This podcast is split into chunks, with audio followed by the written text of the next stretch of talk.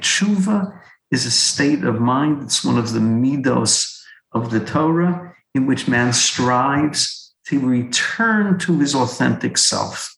And that authentic self is not always a self that's mired by sin.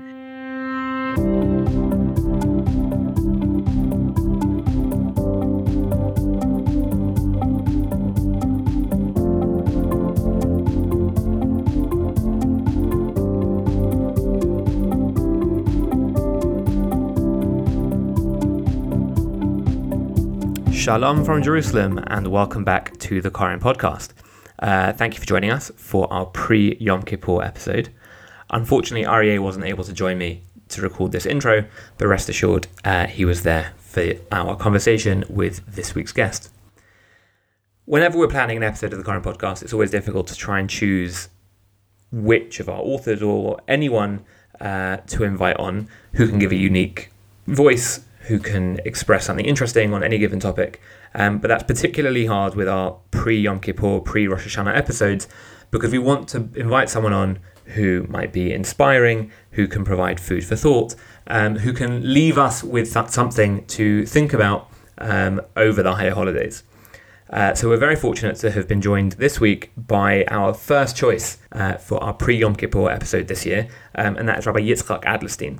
Uh, Rabbi Adlerstein is the author of an adaptation of the work uh, of uh, Netivot Shalom, the Slonimer Rebbe, um, on the uh, Moadim, on the Chagim, the festivals and the high holidays.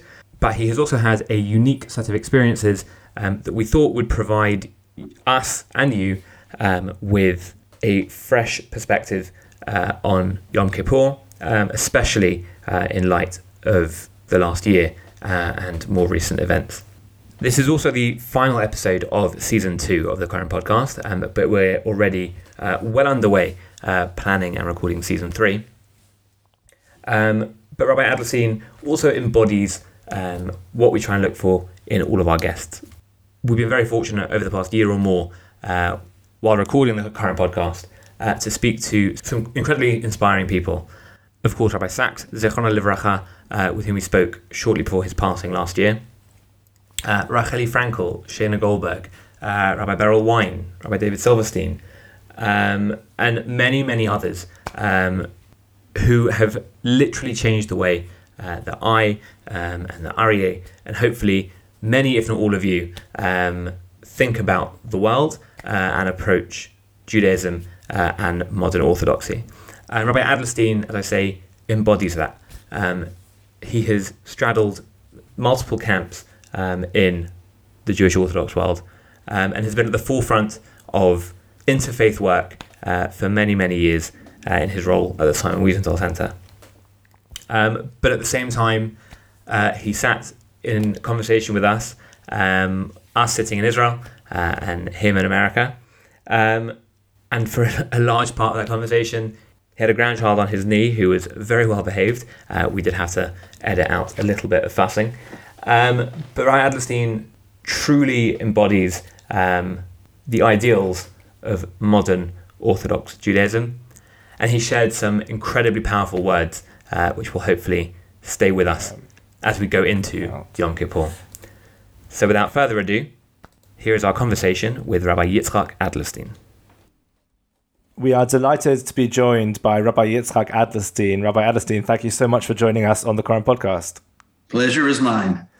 So uh, for the benefit of our listeners, can you just tell us a bit about yourself, your background, and what you do?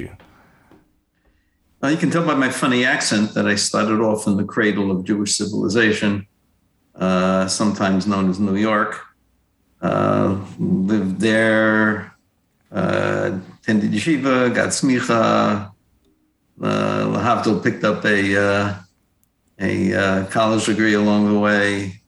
Went to uh, went to Kollel, got smicha, uh, started on a started on a family, ran out of money, and uh, therefore took my first job, which uh, has continued through my entire life. I came to California uh, some forty plus years ago to be a Maggid Shir at. Uh, what was then called Yeshiva University of Los Angeles, then it became Yeshiva of Los Angeles.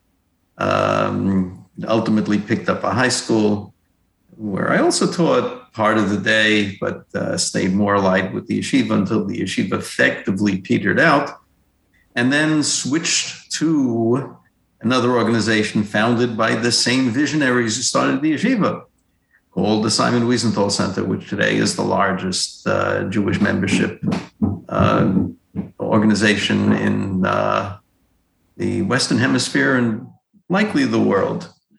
Um, certainly um, one that has, uh, that had at the time uh, more Orthodox representation than any of the others, although the Uh, the Orthodox have managed to creep into organ- other organizations as well. Can't trust these Jews. Uh, so I've been living in sort of different worlds at the same time. Um, the uh, the right-wing yeshiva world, uh, Wikipedia claims that I'm Chareidi, uh, and Wikipedia is always correct. I'm not sure that the Charedim in Israel would buy, that, buy into that at all. But my roots are in the in, in, in the right-wing world, although the modern Orthodox world has told me explicitly that I belong to them. So I had the privilege of confusing everybody, which meant that during an Aguda convention, people assumed I was at the O U convention, and at the O U convention, they assumed I was at the Aguda convention. I didn't have to go to any conventions that way. But I, I, do, I do have my feet in multiple worlds. Um, I, I, I think it might be even more accurate to say that my, my feet are firmly planted in an emerging group, uh, amorphous but but growing, uh, that is sort of the, the middle ground between the modern Orthodox world and the yeshiva world, uh, which is a strange but very useful amalgam of, let's call it, the the right-wing part of the uh, the Y U world and the uh, more engaged part of the Haredi world.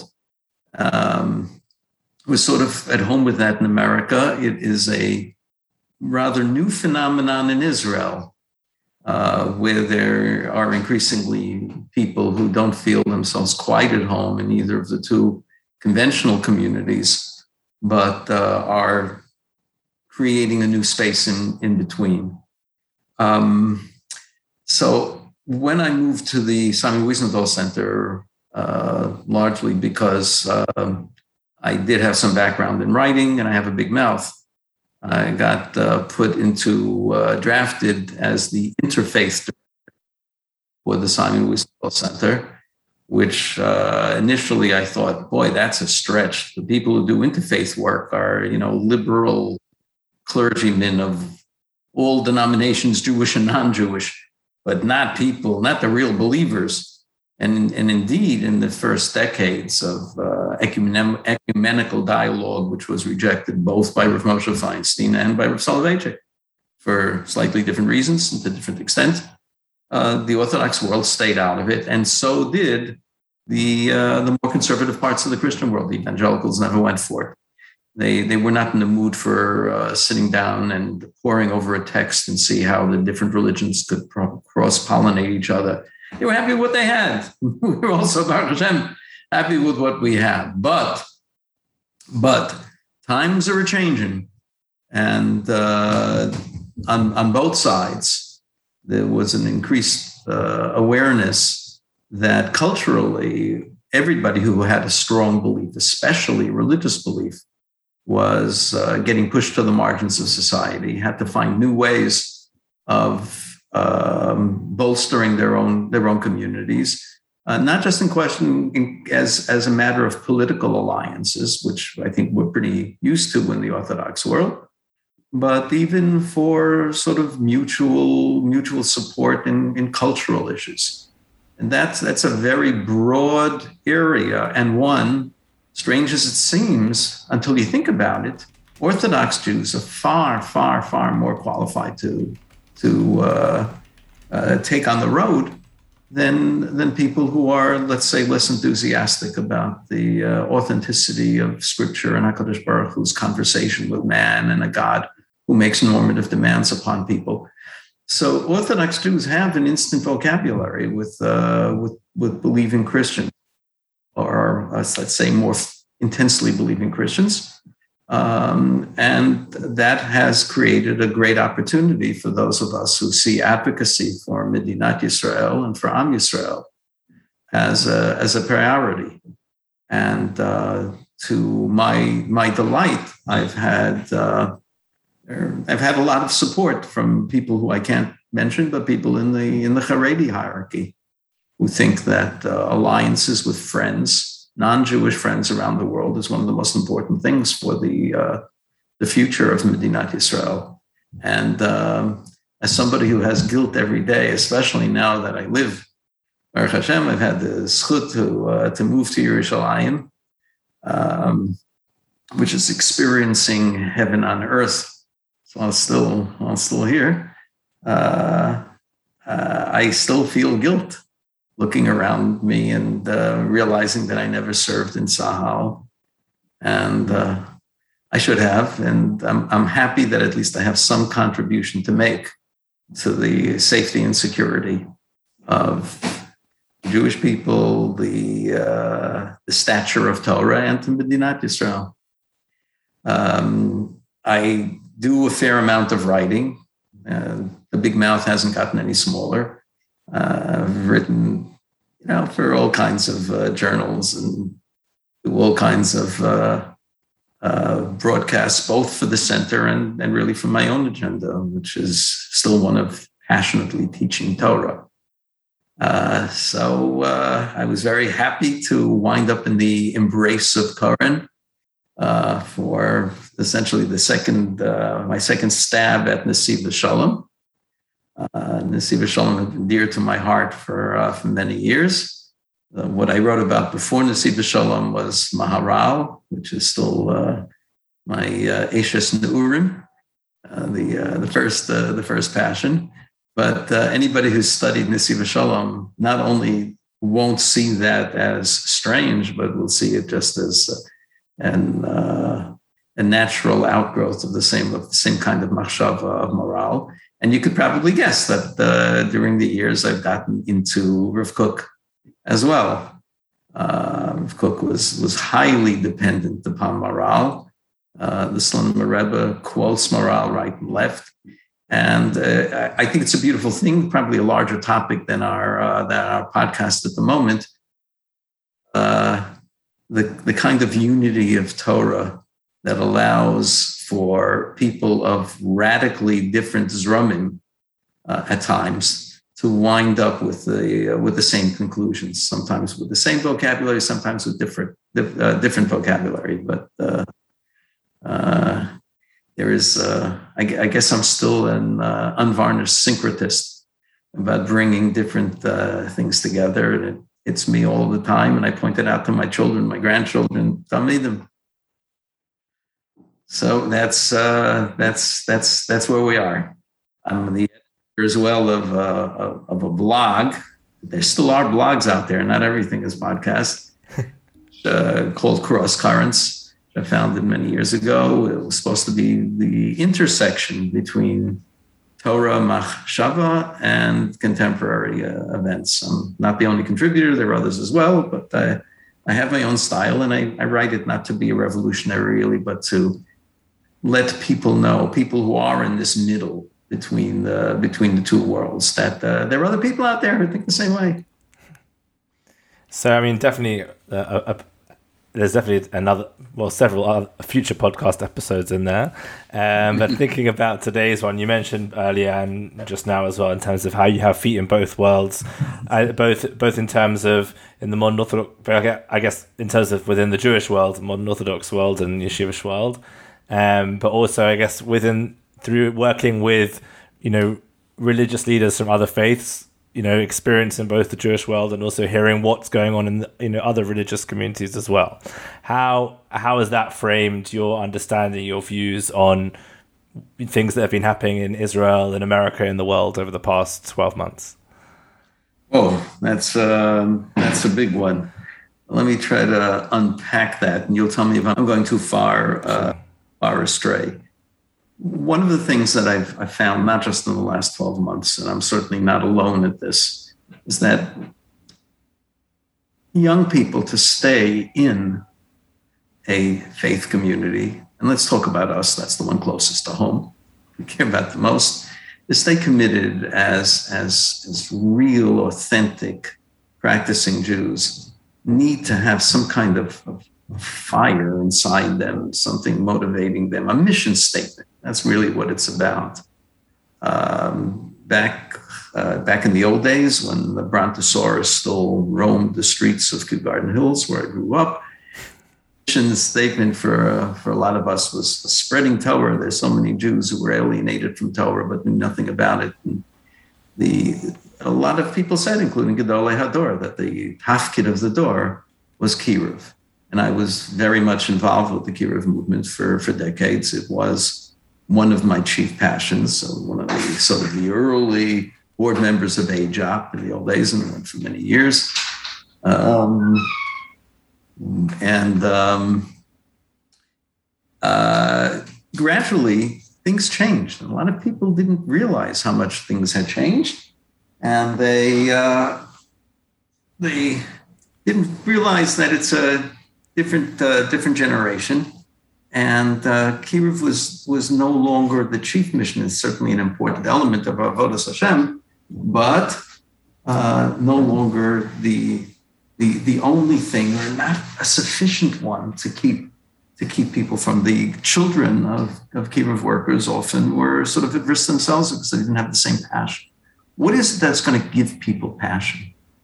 Um, so one of the things, certainly not the only one, but that I discovered when I, I ran a, uh, a Chareidi program for, for the Tikva Fund, was in the applications of people who were looking to join this special summer program of exploration of different sources in Torah that they normally saw, plus the application to uh, to political theory, as the probably the modal response was, you know, I, I grew up in the yeshiva world, I had really good training, I went to Brisk, I, but I always felt that Torah must be relevant to, to things outside of our community. I, I I wasn't happy with the model that, you know, we we do our Torah mitzvahs and somehow the shefa from above bathes the world in redemptive uh, redemptive light. I thought that the content of Torah itself must be saying something to the world, about the world. And um, I sort of believe that that is the mission statement today, to find what it is in Torah that, that provides so many of the answers to the conundrums of modern life. So, so in this pursuit of of a, a a a more finely tuned version of the mission statement, which I believe to be Kiddush Hashem, the universality of parts of Torah comes not only comes to mind, but is there in stark reality when you speak to other people of other religions, religions that. I, I don't. I have a hard time saying, listen, we all believe in this, and it's the basis. I, I have a hard. I believe that that may be true, but far more valuable are the more intense religious beliefs that, as I say to them, despite irreconcilable theological differences, which I almost always interject in any conversation, whether it's with an individual or a class of uh, of. of Christian graduate students, I point out that what we are pursuing, what divides us, ironically, is the same. We believe in a God. We believe in a God who's a creator. We believe in a God who speaks to man, who makes normative demands upon people. We believe in Scripture, and Scripture is really the key to continuing support in the Christian world for Medinat Yisrael. The evangelical world is losing its young people, and these are people who are not studying Scripture. Those who study Scripture feel both a natural attachment to Israel, to Jews, to Torah, and to the events of the twentieth century that led to the uh, to the establishment of the state. Um, there are religions out there that don't have a God, with the religions, the religions out there that believe in a watchmaker God. The God of our founding fathers in the United States was a, you know, was the the, the God of the deists, who took a a distant uh, role. He wound up everything, and now it's our job really to set things right. That's part of what what energized the American Revolution, the fact that people had did not have this idea of God who's orchestrating all the small events of history. That was left to man. So they they they did. But those who have a different kind of connection with God, um, can speak the language of God, of the presence of God, struggle of trying to understand to understand God, have a common vocabulary. And Orthodox Jews in particular can make this known and can make a Kiddush Hashem by speaking to other people of faith without losing or diluting or diminishing their own passion for authentic Torah Hashem. Um, I'm convinced of that, and you know, part of part of my uh, mission is to convince more uh, uh, other connected Torah observant Jews Of, of the of the need to hold our uh, friends, our particularly Christian friends, and probably in the next couple of years Muslim friends as well, if the uh, if the Abraham Accords continue to uh, to do their magic. Um, it, it's not just the question of convenience or both of us being on the ropes at the same time. There are literally hundreds of millions of people out there who are trying to sort out, how do you hold on to your faith in such a convoluted world, in a world that's changing so rapidly, in a world that is increasingly allied in its rejection of any absolute values? And they find it a chizuk to listen to us. Um, I, I can tell you, I don't want to compare myself to him for a nanosecond. The absolute master of this, of course, was, was, uh, was Rabbi Sachs, Zichrono Livracha, who I can tell you from the Christian side, when he walked into, as he did many times, to Christian denominational uh, meetings, he literally stole the show. He, was, he wasn't just a favorite or a popular speaker. He was a showstopper. And, and what, what did he do? He, he just found the perfect way of expressing Torah truth in a language that was universalized, of take, of, of, of sometimes even extracting truths from mitzvos that were not encouraging non-Jews to follow, but, but extracting the kernel truth there that could enrich the lives of others. You know, they used to say back in the old country, it's schwer zu sein a Yid. It's difficult to be a Jew. I have found in my interaction with uh, with serious non-Jews, may be difficult to be a Yid, but it's much harder to be a pious non-Jew. What, what we get on a silver platter, a, a mahalach, a, a pathway of action, and as as as Rav Soloveitchik taught, a harder one of, of, of emotion, Uh, and one and one of Machshava, we we get it all. We have to struggle within it, and and it, it doesn't remove the, the the greater struggle of of man finding himself in the in the presence of God. But imagine having to do that without without Torah guidance, and still sort of have to accomplish some of the same goals. Uh, and there, there are people who are just open to hearing strongly word-worded, but cogent and reasoned suggestions, not psychobabble, but theological stuff about man and his role in his connection with God. That can only come from, from Torah Jews. Just to, to pick up on, on what you say, that, you know, we we have we have it handed to us on a silver platter. Um,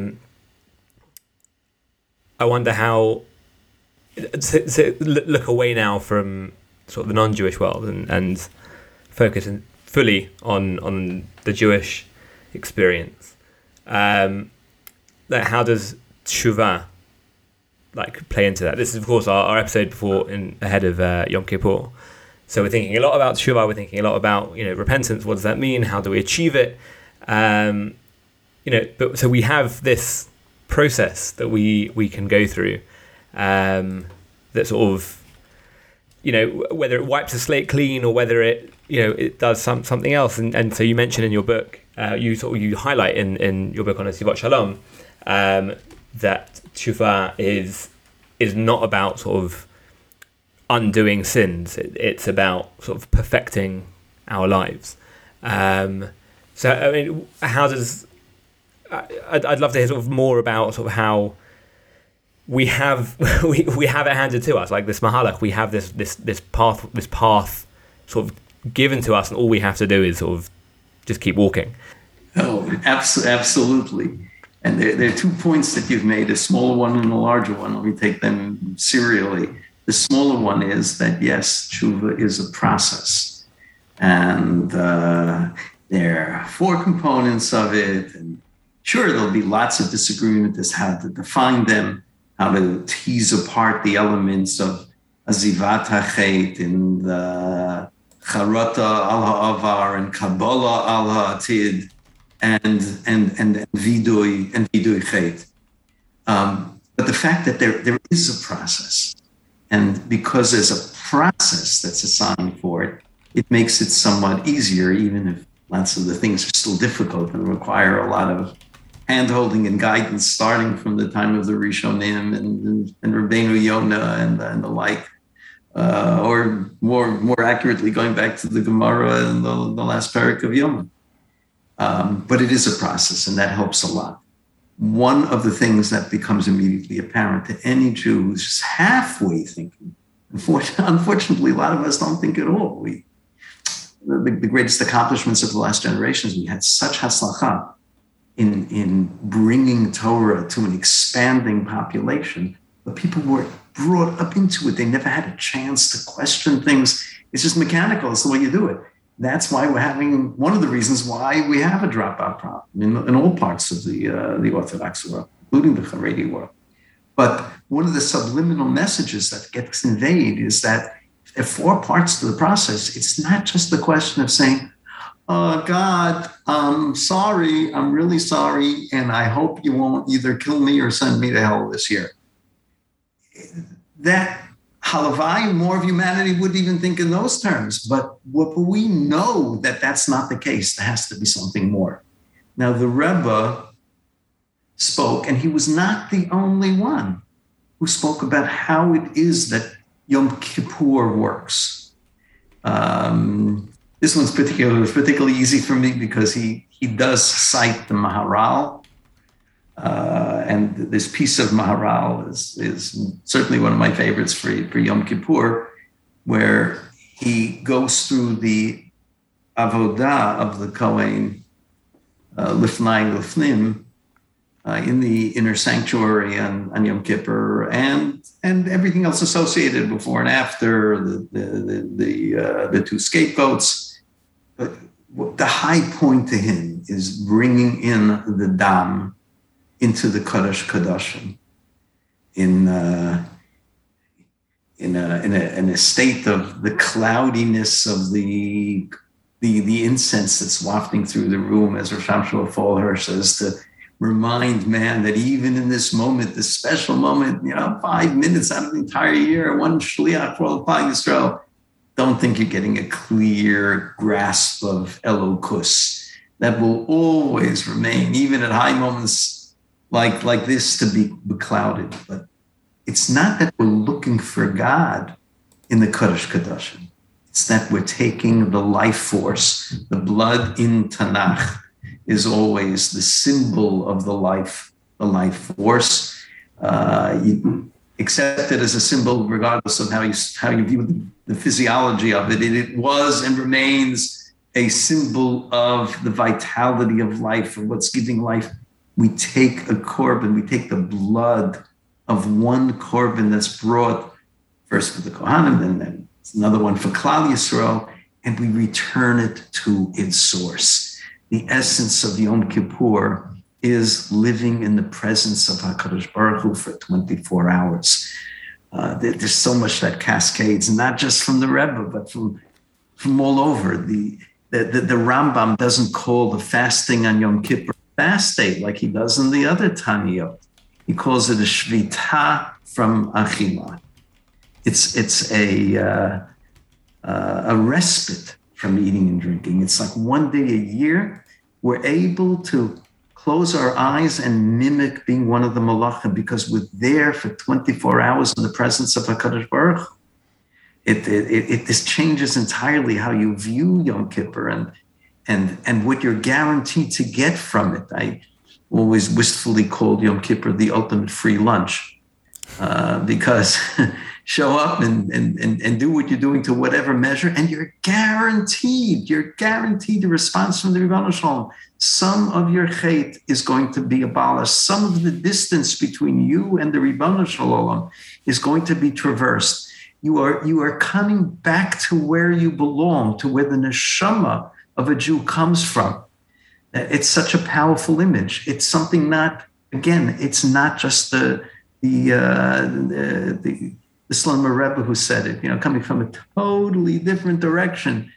If you take a look in Hazinu at some of the uh, the pieces of Machshava from Rabbi Yerucham Lubavitz, the uh, Mashgiach of the Mir, how he says what a big mistake it is to think that that uh, Tshuva is about erasing Chatayim. Uh, let me backtrack for a second. The, the most primitive level of looking at Tshuva is, I'm sorry, God, so don't punish me. Don't zap me. Keep that lightning bolt up there in Shemayim and spare us down here. The next level up is the idea of repentance, of a change within us, of a change within us. But the idea of the change within us is still perceived as a reaction to the, the, the damage that we've done to our neshama and to the trajectory of our lives through chayt, through transgression. But what a number of Sfarim point out is that Hashem, Hashem, You know, the famous the famous uh, medrash that he's Hashem before the Chayt and after the Chayt. What do you mean, Hashem? What is that? What does that mean? It, it means that, as as as uh, Rav Yerucham insists, that Tshuva was created before before the first Chayt. It was there because he says there is room for Tshuva, even in the absence of sin. Ch- tshuva. is a state of mind. It's one of the midos of the Torah, in which man strives to return to his authentic self. And that authentic self is not always a self that's mired by sin, which was true after the Chet of Adam, of Adam HaRishon. It was a striving to get closer to man's essential, kernel, core self, even before the Chet of, of, of Adam HaRishon. That doesn't change. He says the real chiddush of it is that it's still possible to do that from a position where you've also been beclouded and besmirched by, by, by your averis. But he says essentially that tshuva is a return of man to his essential self. The essential self has a great core of Of HaKadosh Baruch Hu. It's, as the, the Zohar says, chelek eloka milmala. It doesn't mean being true to your Socratic self and being true to your values and your talents. It means being in touch with your connection to the Borei Olam. I, I think that's that's like a, a beautiful idea. I mean, that that I think that's going to sort of stick with me, hopefully for, for a long time to come, especially uh, as we move to Yom Kippur. I, but I wonder, does that have application to to ha- like the situation we find ourselves in today? You know, we've we've gone through pretty much a year and a half of lockdowns and openings and, and corona, obviously, civil unrest, political unrest, whether it's in America, Israel, all over the world. You know, it just everything seems to be going wrong. So I was talking to someone recently, uh, talking about, you know, we stand up on we on Rosh Hashanah and Yom Kippur and we said, you know, mi yachia, mi yamut, and who will live, who will die, and lists all the different ways in which it could happen, and, you know, pointing out just examples from the last year, year and a half of, you know, wildfires, flooding, landslide, all, you know, magif and, and illness. How's this idea of sort of uh, staying in touch or, or reconnecting with one's true self, with, you know, your your your personal godliness? so what lesson can we learn? Well, how can we apply that to to where we are now? I'm going to do a dangerous thing, which I try not to do, and to, to, to speak for what would the Maharal say? What would Rabbi Rupam say? What would the Slonimer Rebbe say? What do you but think? We do know as, uh, I, my, my, uh, what I say is irrelevant in the presence of all of these uh, much much greater people. That's usually my mahalach in life. Uh, but there's a lot of advice going around and a lot of guesswork and what does Hashem want from us and what changes. I, I'm not going to address that. I'm going to address one thing. I hope I won't be seen as poly, as seen as Pollyanna-ish. But the Rebbe did stress that this idea of return to HaKadosh Baruch Hu has a synonym in part, and that's bitul, of, of self-abnegation or standing in the presence of something that is not just greater than us, but to which we yield ourselves entirely. Now, that sounds philosophical and high-minded and something that only only great tzaddikim or great rebbes or or uh, tanoim and amoraim could do. But COVID has made it a little easier, just a little easier. Those of us who, Baruch Hashem, have survived with scars and with conscious of many losses are also so attuned to the idea we have no control. We don't know if or when this will come to an end. Where life has been just a roller coaster. And yes, vaccines have helped a lot, but they say the next variant, which is coming out of, I think, India now, is you thought Delta was something? Wait till you see the next one.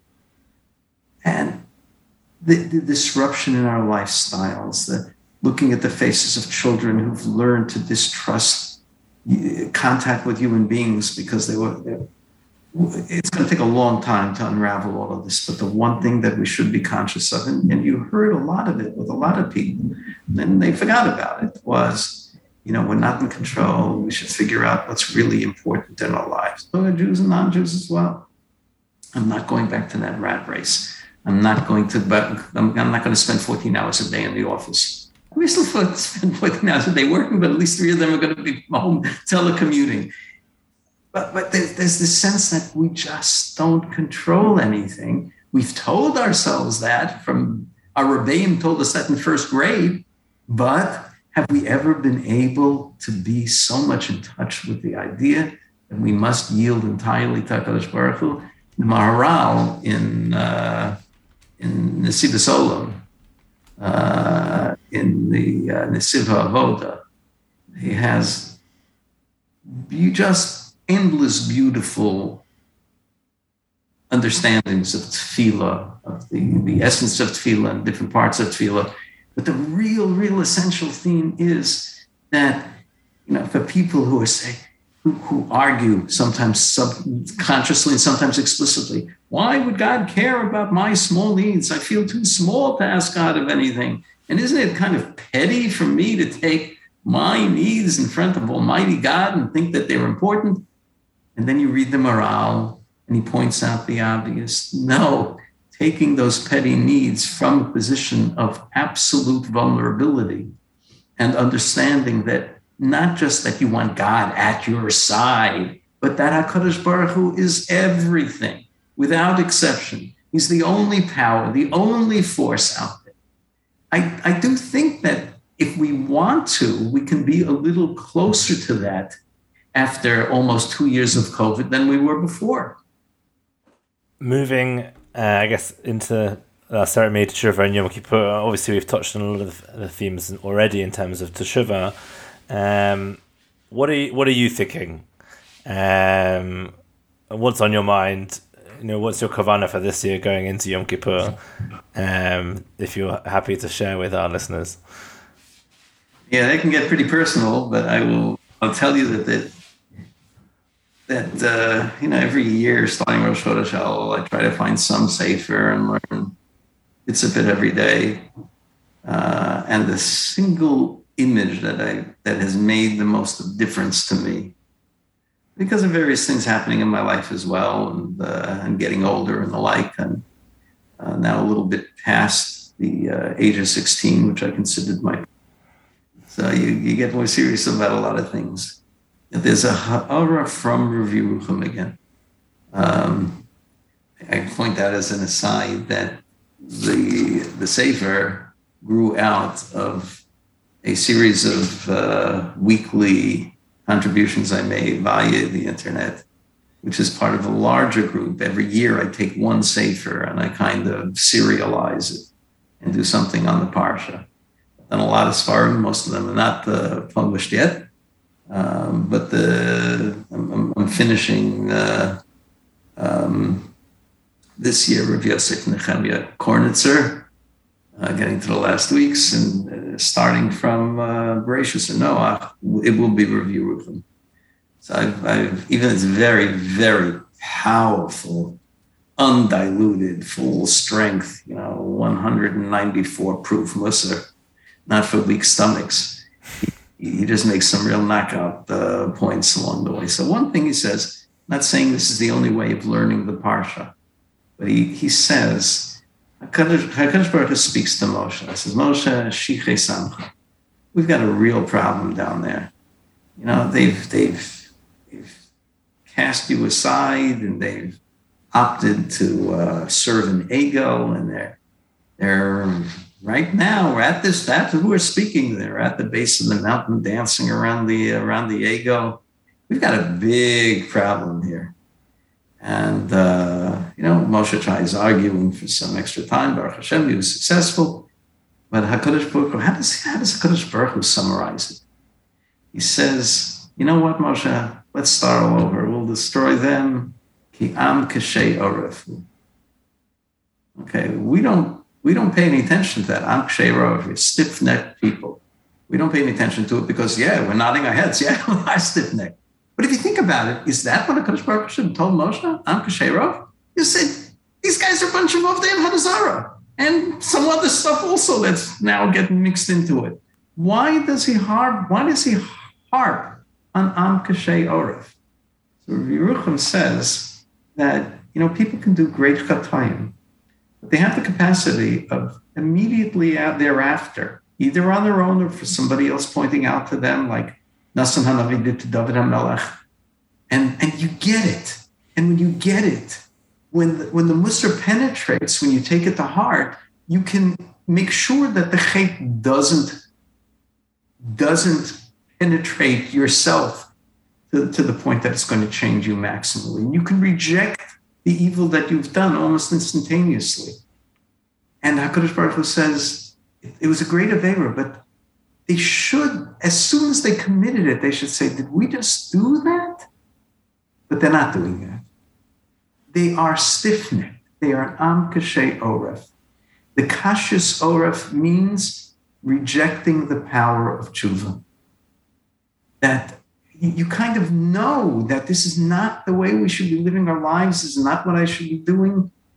And, and, and you don't reject it. You don't reject it because you're stiff-necked. So you're stuck in what you, what you, what you did or what you've been doing for a lifetime. So to me, that, that is the thing on my mind. What, what have I been doing for a lifetime of Yom Kippur is always trying to bargain with HaKadosh Baruch Hu. Yeah, you know, I'm, I, I don't know if I can claim that I'm going to get it all right, but I think I'm in a growth process. I'm getting there slowly. After a while, you say, like, why is this not working? And you know that it's not working for a lot of people, but it, it really did hit me. That kashius oref, the, the idea of stiff-neckedly rejecting what we should know is a, is a big part of what I have to take into Yom Kippur.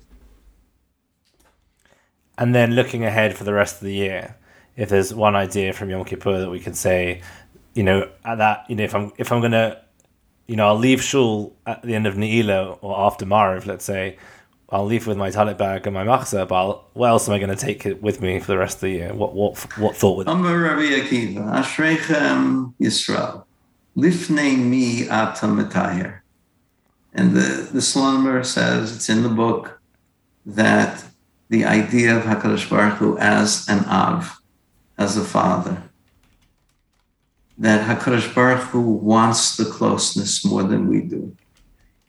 I'll get it down further than that. The single biggest problem that we have, if you want to be simplistic, is connection with HaKadosh Baruch Hu. I don't care which part of the Orthodox world you're in.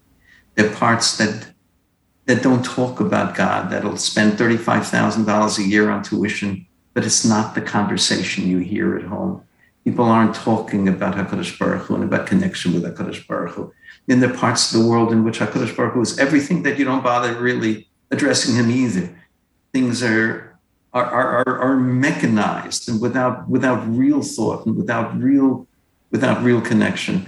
There's this frightening piece in Maharal, in uh, probably Tiferes Yisrael, I'm not sure at the moment, where he says that Al Shelo Birchu B'Torah Tchila, the Chayt that produced the Korban Beis Hamikdash, they didn't make a bracha on Torah Tchila. So his take on that is, yeah, of course they recited the bracha mechanically, but they were so into Limud Torah, they were doing it so well that you can do it and leave HaKadosh Baruch Hu out of it and not see every line that you're learning as something that's bringing you into Das Elyon and bringing your essence closer to what HaKadosh Baruch Hu is. So that that is that is so much what we need to, to end the mechanical and to work on connection with HaKadosh Baruch Hu. And usually it's the people who are conscious of it who do the work, and not the people who are not so conscious. That you're not going to have You're not going to have Torah observant children and grandchildren unless HaKadosh Baruch Hu becomes the center of things. Uh, it, it, Torah can't become mechanized nor become an add-on. And, you know, this is the way we did things traditionally for hundreds of years, and we're proud of our traditions. You'll wind up with Fiddler on the Roof. It got to be HaKadosh Baruch Hu center, not for his sake, because you can't do anything to improve him, but for our sake. HaKadosh Baruch Hu wants the connection. He is the Av. Lifnei mi atamatayer is a father. Only a father can risk getting hurt again and again and again and come back for more because I want the connection with the child. So, Adlerstein, I think on that note, we'll, we'll end our recording for, for this evening. I, I've certainly found um, everything you've been saying to be really, really inspiring. I'm... I'm I've gone from a, a position of sort of trepidation for the Yom Naraim, for Yom Kippur, to feeling somewhat more confident and inspired um, that I'll be able to uh, approach it with the right frame of mind. And so I hope that all of our listeners uh, will bear, bear, bear in mind um, what you've been sharing, keeping Hashem in, in the center of everything, um, and uh, all that's left is to, to wish you and our listeners a K'tiva v'chatima tova, Gemar chatima tova, um, and a Shana tova, um, and we hope to have you back on the on the Koren podcast soon. It's my pleasure. It should be a Shnat Geula Shlema for all Amen. Of Klal Yisrael. Well, that's all we've got time for for this episode. Alex, if people would like to get in touch with us, how can they do so? They can reach us on email, podcast at korenpub dot com, or social media at Koren Publishers. Um, as always, you can get ten percent off your next order at korenpub dot com, including Rabbi Adlerstein's book, Netivot Shalom, using code podcast at checkout. This was the last episode of this season of the Koren Podcast, but we hope to be back with you soon with some very exciting conversations. Thanks for joining us, and Gemar Chatima Tova.